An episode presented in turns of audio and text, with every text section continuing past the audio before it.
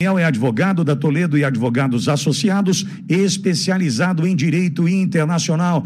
Agora, Daniel, o grande problema disso tudo, dessa aventura econômica que os Estados Unidos vive, é que a repercussão inevitavelmente é mundial.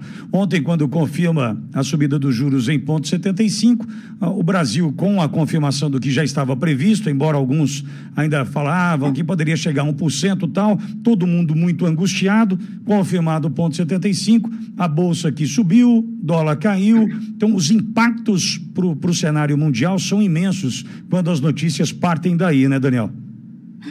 Sim, com certeza absoluta. E a gente tem que lembrar que os Estados Unidos ainda é muita pessoa, muitas pessoas torcem contra, né? Não, Estados Unidos já era, já era, já era. Não é. Estados Unidos ainda é a maior economia do mundo, ainda é um país que, que dita as regras é, no mundo, porque controla muitos outros países, principalmente a União Europeia, é, que é um outro grande bloco é, financeiro forte. E, e, as coisas acontecem. Então, quando alguma coisa ruim acontece nos Estados Unidos, o resto do mundo sente. Quando alguma coisa boa acontece nos Estados Unidos, o resto do mundo sente também.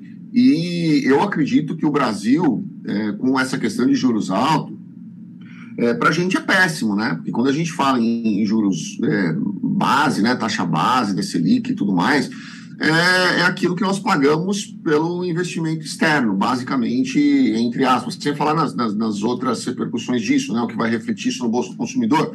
Mas se você tem uma taxa de juros alta, quer dizer que nós estamos pagando juros alto pelo capital que está entrando no país também.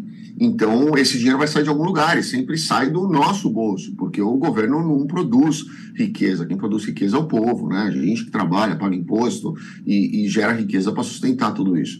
Então, é, é, é, bonito olhar e falar assim, às vezes, poxa, mas o dólar está caindo, a nossa moeda está tá se valorizando. É, sim, seria muito legal se nós tivéssemos uns juros baixos, se nós tivéssemos uma economia equilibrada e a nossa moeda estivesse se valorizando em razão de, de produtos, de riqueza que a gente estivesse gerando dentro do próprio país. Mas não é o caso. O dólar caiu em razão de juros altos, ou seja, de captação de recurso externo. A gente está precisando aumentar juros para atrair investimentos, o que é muito ruim. Daniel, eu vou agradecer muito você, porque essa, é, esse panorama que você nos traz aqui semanalmente abre os olhos para tantas coisas, porque a gente tem uma notícia que chega por aqui, né? já trabalhada, filtrada, lapidada, enfim, e o que é de interesse dele ou daquele, para que a gente venha absorver, né? muitas vezes manipuladamente ou não, é, ingenuamente, muitos acreditam aqui. Então a tua participação, Daniel, é fundamental para que a gente abra os olhos e entenda o que de fato acontece aí nos Estados Unidos. Obrigado, viu, Daniel? Obrigado a vocês, Vitória. Um grande abraço a vocês.